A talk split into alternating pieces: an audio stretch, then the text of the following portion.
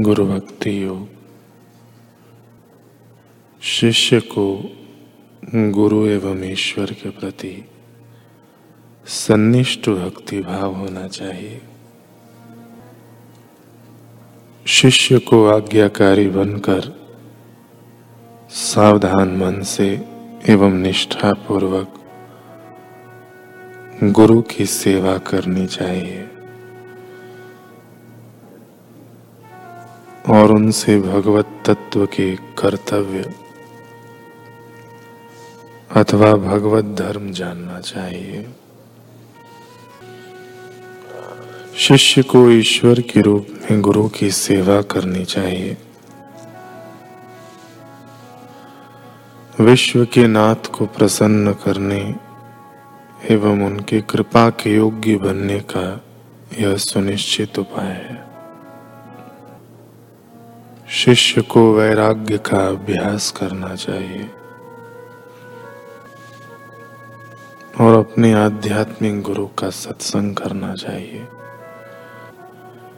शिष्य को प्रथम तो अपने गुरु की कृपा प्राप्त करना चाहिए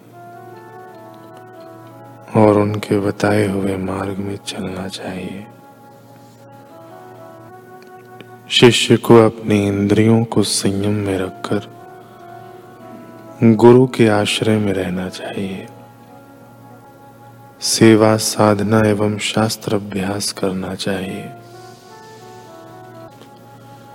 शिष्य को गुरु के द्वार से जो कुछ अच्छा या बुरा, कम या ज़्यादा, सादा या स्वादु खाना मिले, वह गुरु भाई को अनुकूल होकर खाना चाहिए।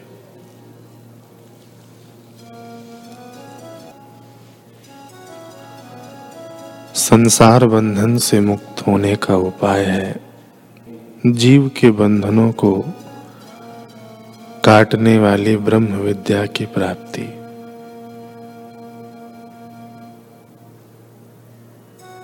वह ब्रह्म विद्या हमें किस प्रकार प्राप्त हो सकती है, इसका वर्णन करते हुए भगवान श्री कृष्ण अपने प्यारे भक्त उद्धव से कहते हैं, तस्मा जिज्ञासया मनमात्मस्थम केवलम परम। हे उद्धव, जिज्ञासु को अपना चित्त सदा स्थिर रखना चाहिए। जिससे सत्य असत्य विभाग द्वारा विवेक जागृत होता है।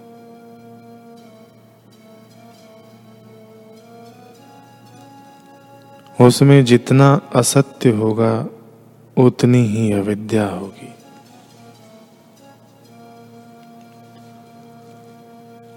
उसके कारण ही जीव को नितांत पीड़ा होती है। उसका समूल विनाश करने के लिए सदविद्या प्राप्त करनी चाहिए। सदविद्या साध्य करने के बाद परमात्मा अधिक दूर नहीं है। वह अपने स्थान पर इसी देह में भरा है।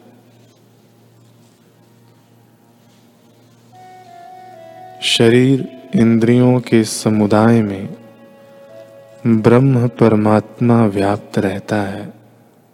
किंतु व्याप्त होते हुए भी वह अलिप्त और अपने स्वभाव के अनुसार मुक्त रहता है।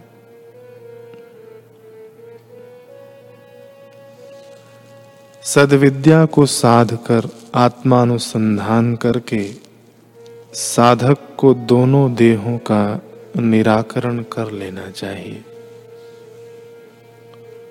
स्थूल देह नश्वर होने के कारण मिथ्या ही होती है और सूक्ष्म देह वासना में कल्पित है। उस कल्पना को भी मिथ्यात्व आता है।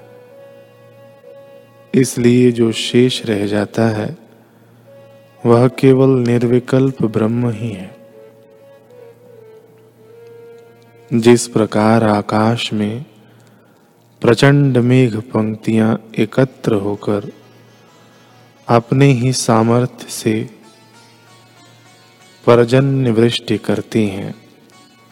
किंतु शरद ऋतु के अंत में वे आकाश में लुप्त हो जाती हैं। उसी प्रकार देह में जो आत्मबुद्धि दृढ़ हुई रहती है, कि यह मैं हूँ वह विवेक का उदय होते ही नष्ट हो जाती है।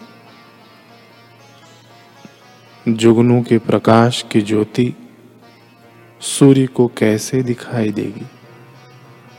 उसी प्रकार ब्रह्म विद्या का उदय होने पर देह की सत्यता कैसे टिक पाएगी?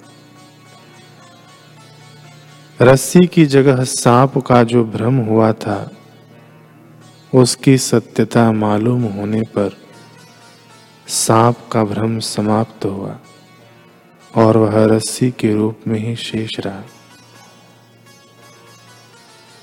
विवेक के निर्णय के अनुसार जैसे सांप का भास उड़ जाता है, उसी प्रकार ब्रह्म के सत्यत्व के सामने देह का सत्यत्व शेष नहीं रहता। नर देह का आश्रय लेकर।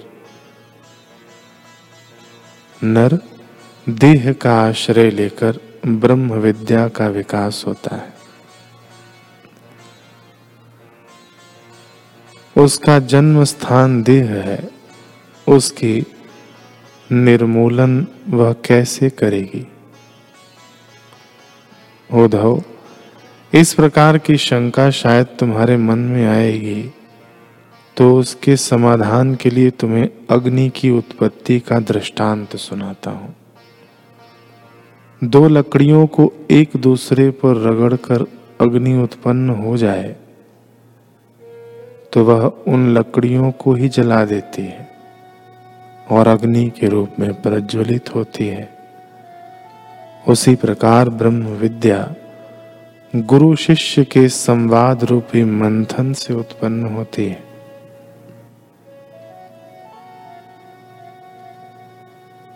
गुरु का उपदेश मथनी है।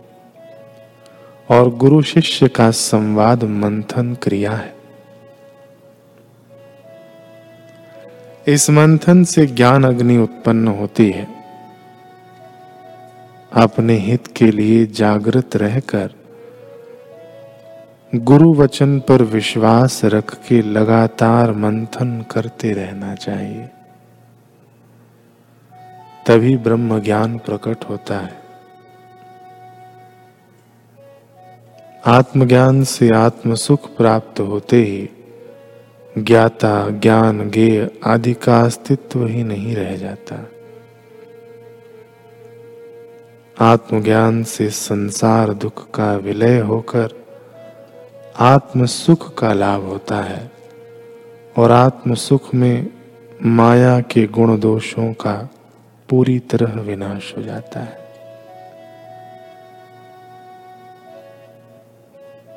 तो सदैव गुरु के सत्संग का आश्रय लेकर इस ब्रह्म विद्या को प्रकट करना चाहिए।